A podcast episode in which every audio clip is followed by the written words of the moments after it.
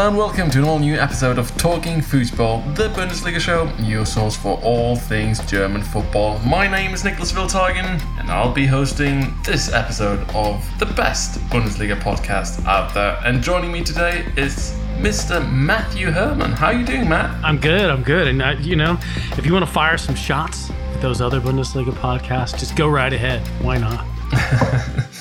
Yes, well, we do have a bit of news in the first segment. Bundesliga possibly coming back, and what would that look like? Kind of big news. Kind of big news. Very big news. We'll tell you what that will look like. In segment two, we'll take a closer look at your questions, and we'll be diving into some more Bundesliga history. All of that is to come after the break.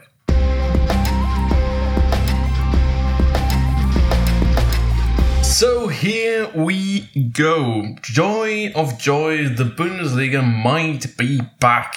Or as Bild already put it in bold letters, the Bundesliga is back on May 9th. Well, story is that's not a given, is it? It, there- it turns out there's quite a few asterisks that need to go after the statement the Bundesliga is back. I mean, the 9th of May is basically what the DFL, you know, Christian Seifert at his press conference following their, you know, special virtual meeting that they had this week saying, you know, okay, health ministry, whatever uh, officials, if you want us to, we could be back as early as the 9th of May. I don't, I don't see that as a realistic day. Uh, do, do you? No, I mean, let's take a look at what is going on in Germany right now. I mean, in certain areas, people from other federal states are not allowed to take a walk, even.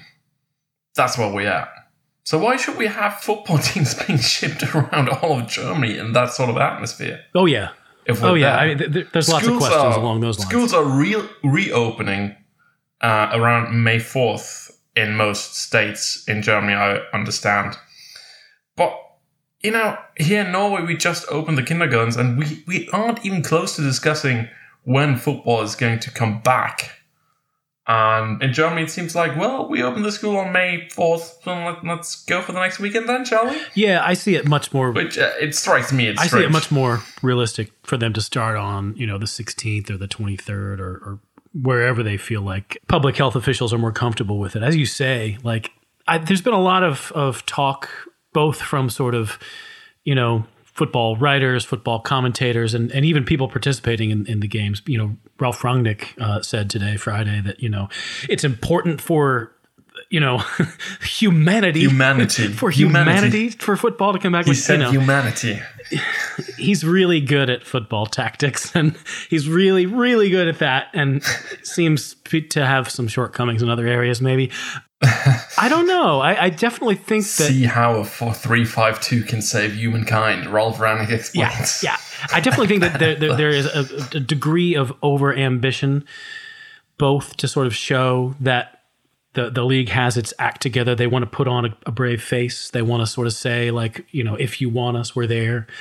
But I, I really can't imagine that they're going to actually get a green light from, you know, the government to do this on May 9th. Well, if they're going to get that green light, is discussed on April 30th, so six days to wait from when we record. And right now, there's actually paper out there which was drawn up by uh, by the German Ministry of Labor, which uh, actually says that they envision two different ways of how this could be done. Way one is players and refs wearing face masks throughout the entire match. And those face masks must be placed medically correct at all given times, which means that players and refs would have to change face masks every 10 or 15 minutes. Which, I mean, what does that do to your breathing when you're playing football at the highest level? I, I can't even imagine. Oh, for sure. And it, this, it, this is basically using uh, a, a high level football match as like a, you know, mask application procedure public service announcement advertisement. I mean, come on, guys. I think if we're going to take the step of them playing, we got to take a few more steps. And the other the other alternative would be that teams would go into large hotel complexes which they would rent by themselves and stay there at all given times. Which Can we put cameras in the Um, rooms? Can we make this like a big brother situation? see the drama unfold between Davy Klaassen and Davie Selke. It would be an, it would be Who's another the, be- revenue who's stream, the best you know? Davy in Bremen? It might be fun, uh, some Corona fun there for you to to have. But honestly, if if that is the best you can do, I mean, yes, as uh, Derek Rae pointed on Twitter, it's just a draft. It's not something that has been decided to be the actual model of what they are going to go for. But if we're there, and if we're at a point where certain stores and businesses cannot reopen, why should we reopen football on May 9th with a skeleton crew of as many as 322 people around the stadium, in and around the stadium? That that's what they need to make those matches happen. Yeah, That's a lot of people. Yeah, I have I have seen these individual numbers. I mean, you've you know ni- nicely uh, written them down here in front of us on our show notes, but I've kind of gazed at them at times, thinking, you know, I would love to see an itemized breakdown of exactly who's doing what because that's that number still seems very high. I mean, I, I understand that how many were you going to have? Ninety eight people on and around the pitch. That includes you know both teams of, of players, coaches, referees, support staff, etc. That's quite a lot of people. A couple of camp 115 people in the stands. I don't know why you need 115 people in the stands. I mean, how many cameramen do you need? How many print journalists turn up at, at, at any given match? You know, maybe at, at a at a you know Revierderby or whatever, you get a good hundred some journalists. But how many journalists turn up to an Augsburg Mainz game anyway? two guys, two guys from one from Augsburg Bild and the other one from Mainz Bild. From the Augsburger Allgemeine and the Mainzer Allgemeine. two quality papers, I might add. Yeah, but I, I get where they're coming from. I mean, I feel like 322 people in a football stadium is actually quite a small number. And when you think about how the fact that other businesses, whether that means like uh, you know hardware stores or like independent businesses, which are starting to open in some parts of Germany, but they're opening with like pretty strong like capacity restrictions, like saying you can only have one third of your fire code or something like that. You know, 322 in a building that ostensibly could hold 20 to 50, 70,000. Like, I guess that's, you know, uh, uh, prudent. well, Jens Lehmann actually went on Doppelpass uh, the other day. Did you see that? I've not found a reliable way to watch Doppelpass as of yet. I've, you know, to be fair, it's also it's not happening at a very convenient hour for me these days. You know, it goes from I think four to six a.m. so watching it live not really an option. I might catch the last I don't know fifteen minutes, but. Yeah, tell, tell me about Jens Lehmann on, on Doppelpass. Was he? Uh, was this an all Skype, uh, Zoom, whatever version of Doppelpass? Uh, yeah, it was. And um, Jens Lehmann actually managed to say that he, he was quite staggered by the fact that the Bundesliga wasn't already back, sort of, because, I mean, the numbers we were seeing in terms of the corona situation, that that was uh, that was pretty much the best we could hope for, expert had told us. And now that we've we are there, uh, why not, you know, let her rip. Let you know, open her up a little bit more. He said, let's start the Bundesliga up again, and you know, in a place like the Allianz Arena, which holds seventy thousand, you could have twenty thousand spectators.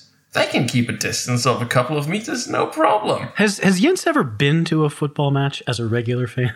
When's the last time he did that? And when Thomas Helmer actually asked him, "How do you want to enforce it?" He cannot possibly enforce it. I said, "Well, look at how they actually are, and you know, hardware stores and stuff. That works. Why shouldn't it work at a football ground?" To which I have to say, Jens Lehmann is possibly the most ill-informed former football player that I've ever come across at this given moment.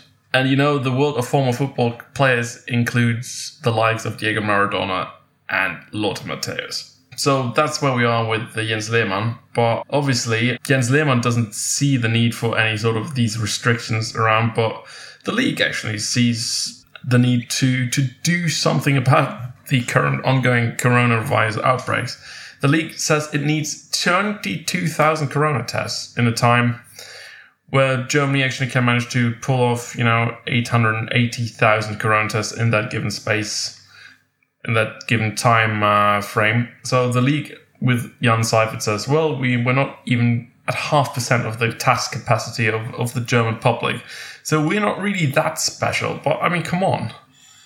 A group of roughly uh, 500 people getting 0.5 of the test capacity, that's quite a lot, isn't it?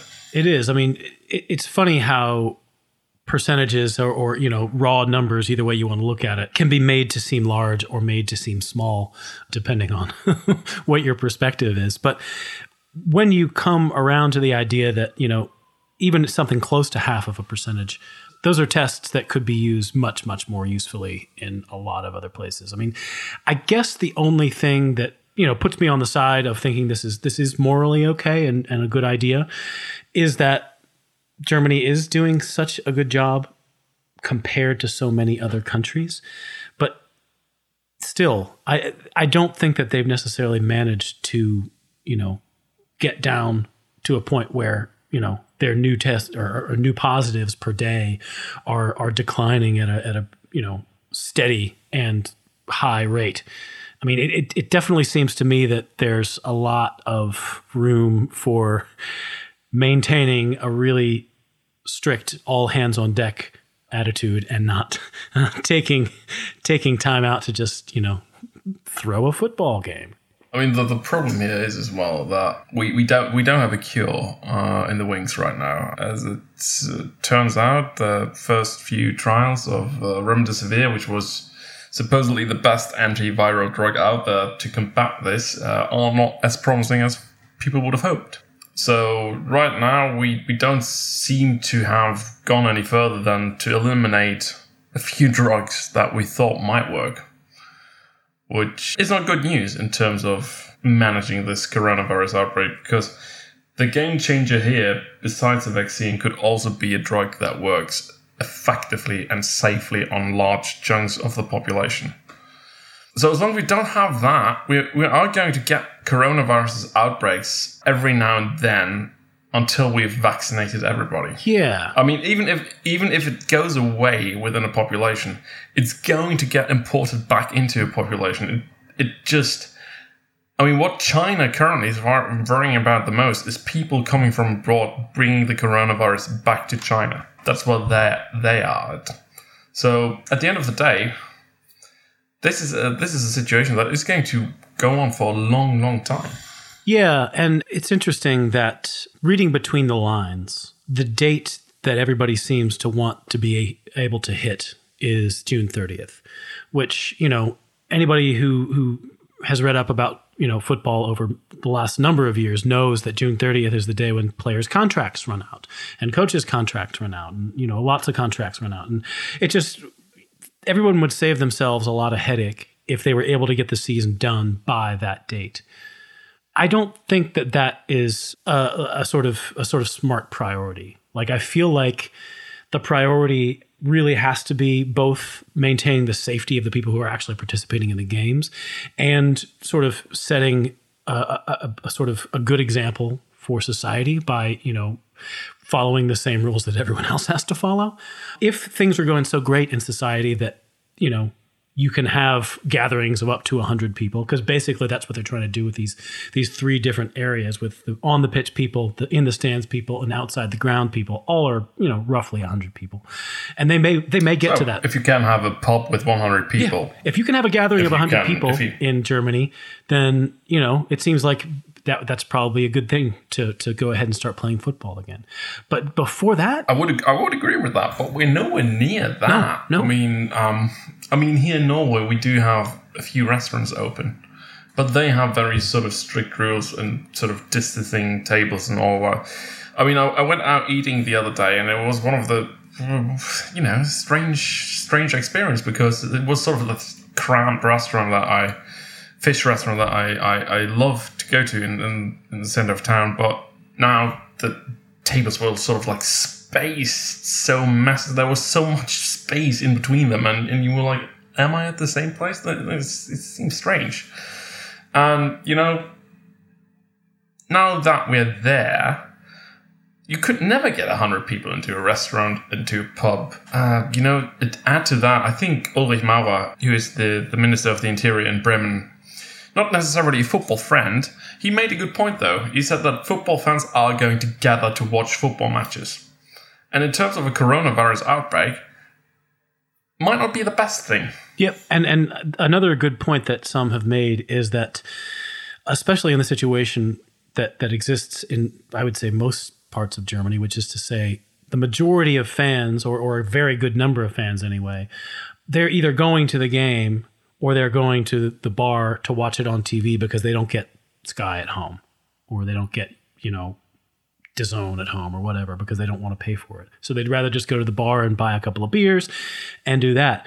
So like, you know, if you're going to start up the Bundesliga again, you need to put the games on free TV so people can stay home and watch and not gather to do that. But Sky, Sky, Sky is paying an awful lot of money, an awful lot of money for those TV rights, and um, you know, if you want to buy the Sky packet in Germany, the, you know, the whole shebang, that costs you more than a season ticket at your ground.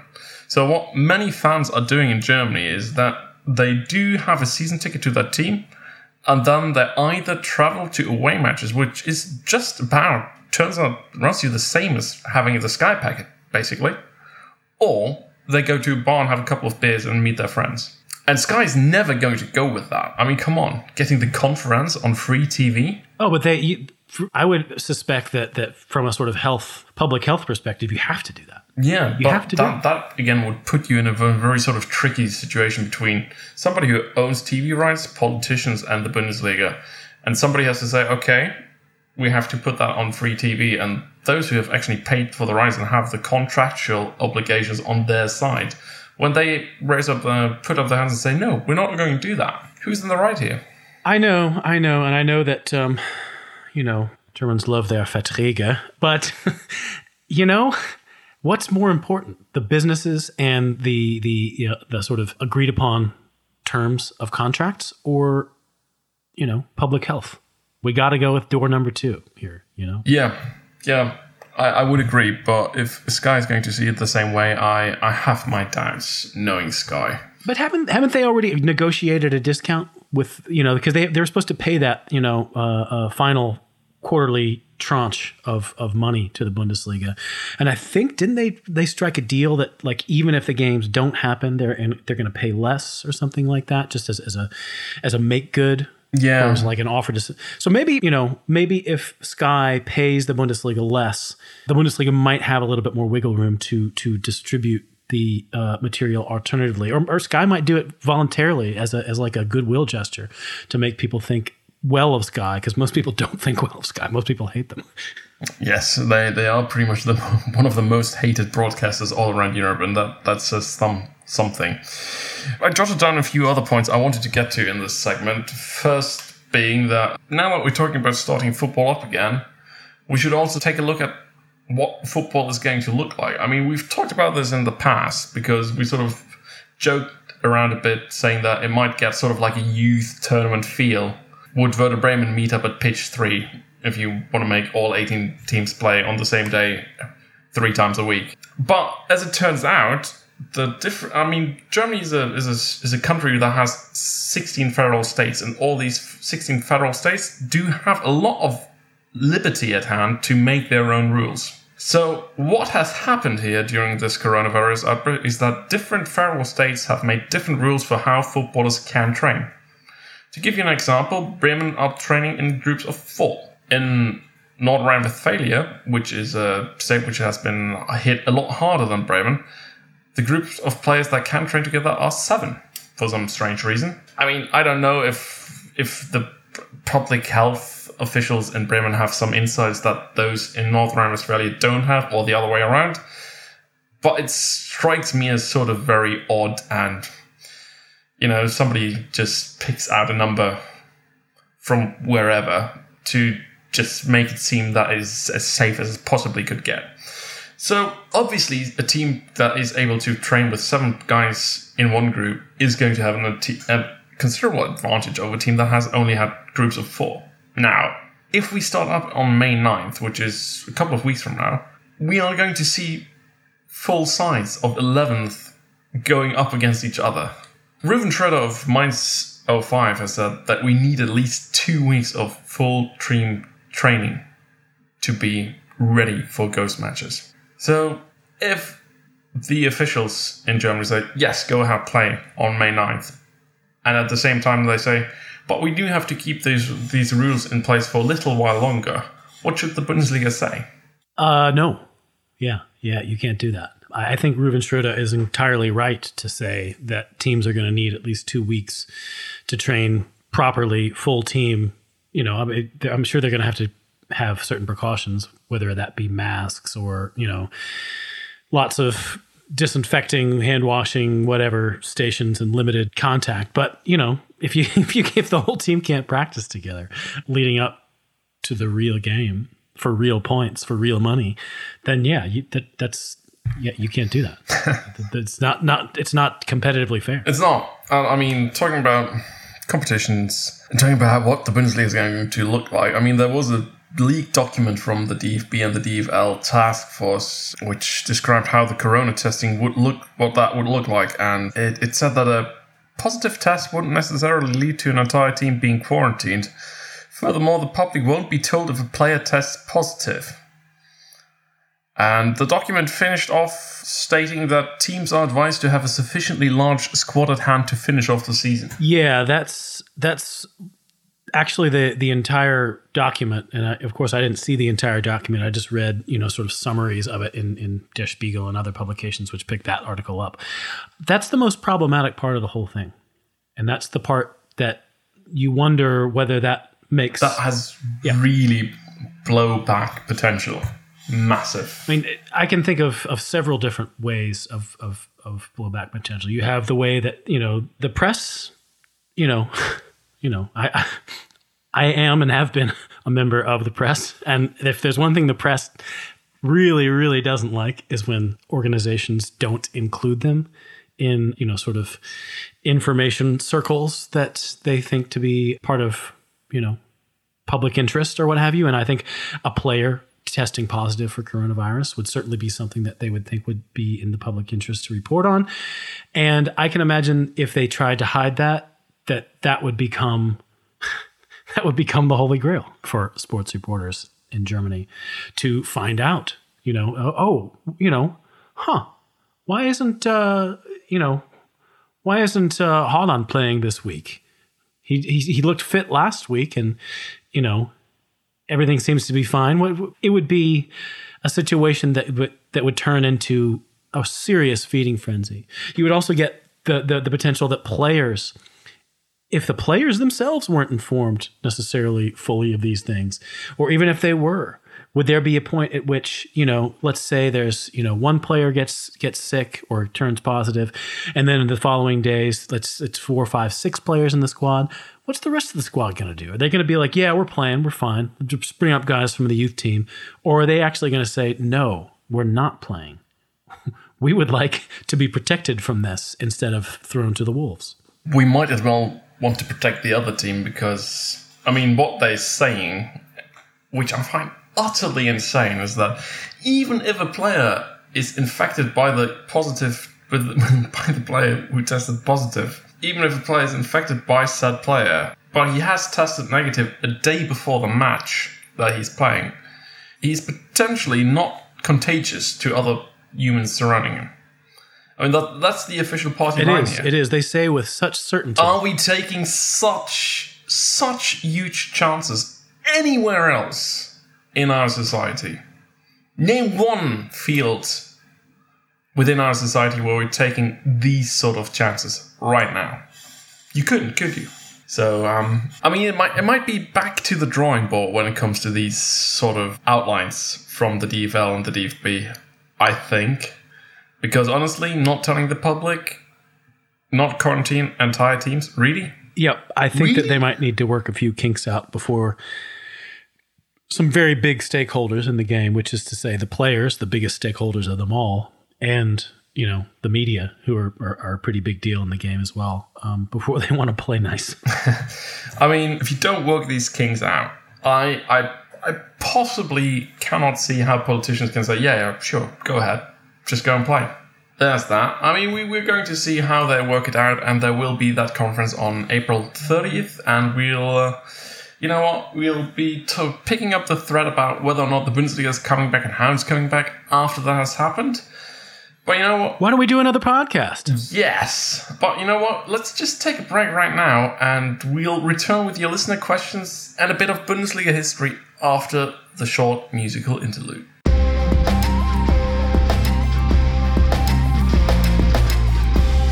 Welcome back. It's part two of talking foosball. Matthew Harmon, are you are you keen to answer some listener questions? Yeah, yeah, of course. Let's let's let's hit each other with questions. All right. Don De Brito or Marius Vorge uh, asked us on Twitter any news on the economic situation at Schalke? And what do we think about their season so far? Well, what do you think about their season so far? Let's start with that. Whew, mixed bag.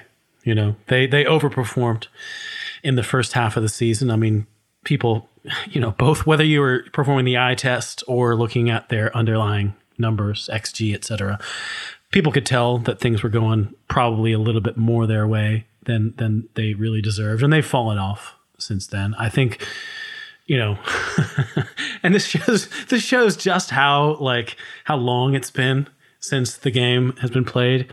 Like you know, when when we're in a normal season situation and we're we're doing podcasts every week and I'm you know watching all the time, like I don't have to remind myself necessarily of what's going on the table, and I'm like, huh, where was Schalke again? Did they get they're sixth? They are in sixth place. They're one point above Wolfsburg.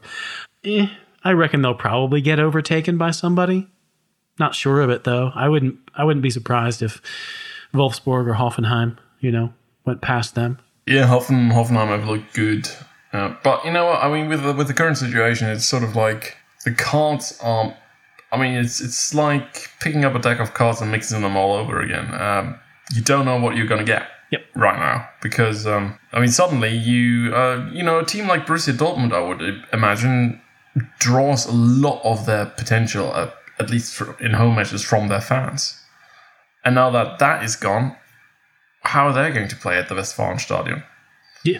On the other hand side, you might say it's it might be an advantage for a team like RB Leipzig, which is sort of like a machine that sort of grinds out pressing pressing tactics wherever they go and whatever atmosphere it's facing them. Absolutely, and and also it's a team that you know it's an extremely demanding style of play that as the season wears on becomes harder to sustain with with a, a limited squad of players. Even though their squad is deep, you still run into certain walls, and you know they just got a six week break, it may turn into a two month break for a team that plays that way. That's a great thing. It is. It is. I mean, the winter break is great for them, and you know, having a second break certainly won't won't hurt. And talking about the first uh, point you were asking us about, uh, Maris, um, about the economic situation, I got in touch with uh, Hassan Talabhaji, uh, who is uh, The man. The man on all things Schalke. He has Hassan's Corner at Hassan's Corner on Twitter. Uh, and he told me about the economic situation at Schalke. Quote, we all assume that the league will start again soon, and because of the television revenues, Schalke will not have to file for insolvency. However, they will hardly have money to strengthen the team on the transfer market next season. So that's where we're at with the with the economic situation at, at Schalke 04. Um, moving on to next question, uh, B4B fan at Brook B4B asking us, and this is really the one million dollar question here. Do you guys think should the Bundesliga return or should they wait, given the current situation?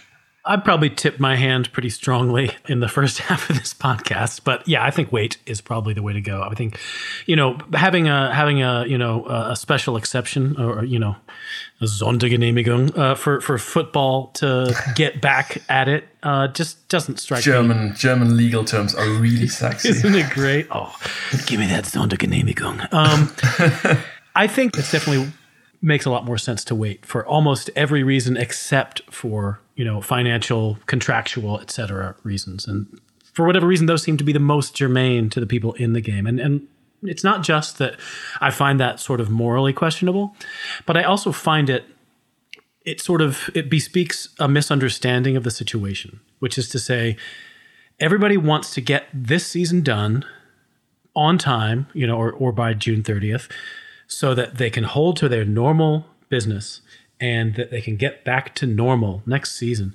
And like, dude, next season's not going to be normal either. We're not going to have full stadiums. We're, you know, we might have further breaks next winter when this thing comes back in earnest.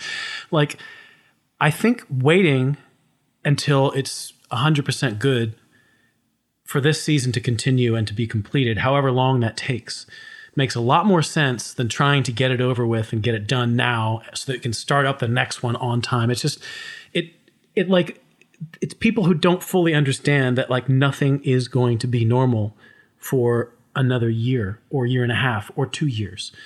They just don't get it yet. Yeah, I needed to wrap my head around this ghost matches because I, you know, I, we, we talked about it a couple of times, and I always said football without fans, it's it's not for me. But I mean, I've come to the conclusion that I have to endure ghost matches for a very, very long time. Because, I mean, Germany just passed a law stating that all gatherings of, you know, large masses is outlawed until the end of September.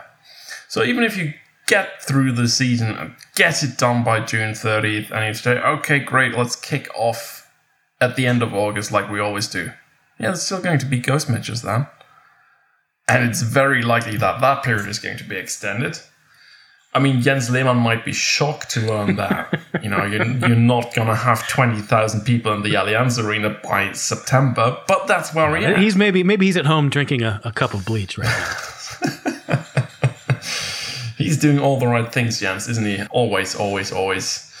Such a lovable guy. But there you go. Last week we finished off the, the show with uh, with a bit of Bundesliga history, and I got one request to do the, the same thing for the next episode, the next usual episode of Talking Football. And since I've worked for a public broadcaster, I do value the opinion of one person over the opinion of the masses.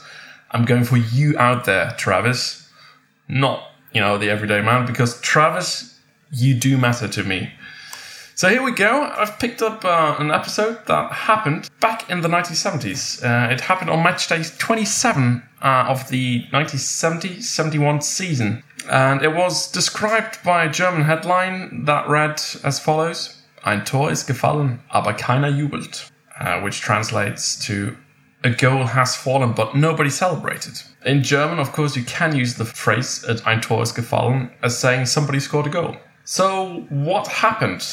Well, we are at the match of uh, Borussia Mönchengladbach against Werder Bremen on match day 27 of the 1970-71 season. Borussia Mönchengladbach are chasing the title. They're two points ahead of Bayern München, who are chasing them. Uh, we are at the same time are playing against Kaiserslautern, but Bayern have one match in hand and Borussia Mönchengladbach are capped by a very resilient Werder Bremen side to a 1-1 draw. The 88th minute arrives and the legendary Günter Netzer floats a free kick into the Bremen area. Werder's goalkeeper Günter Bernard is in supreme form on this very day and of course he doesn't have any trouble picking up that somewhat poorly placed ball out of the air. However, what did happen at the same time was that Gladbach's Herbert Laumann, striker who scored a lot of goals for them during the 70s, he had made a run for that somewhat poorly placed ball. And he went up in the air. And what happened next, he described as follows in an interview many years later. Quote, Free kick Netzer, I get up into the air after having made a run for it. Bremen's goalie takes the ball, and suddenly I fly backwards into the net. I hear a crackling noise, and then the goalpost collapses to the side. A little later, I was caught like a fish in a net. I couldn't get out of there. So, what had happened? Laumann actually had chased the ball. He had gathered considerable amount of pace. He flew past the keeper, as he described, crashing into the goal. And, you know, the goal being made out of wood didn't see its best day as, as the left hand goalpost collapsed, just broke. So Laumann was caught in the goal, and Werder Bremen's players helped him out in the end. And Werder Bremen's players tried to mend the goal, with the crowd not being too enthusiastic about that. Gladbach players just stood on the pitch, not lifting a finger to help the Bremen players.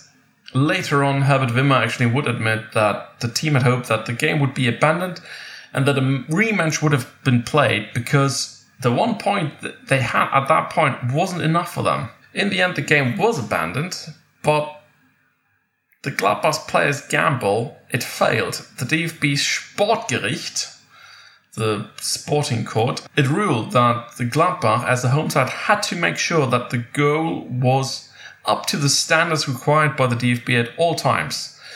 Werder was awarded a 2 0 win at the green table, and Gladbach lost the match. So that gamble, it didn't pay off.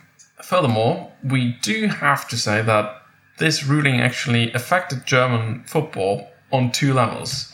First of all, the aluminium goal replaced the goals made from wood.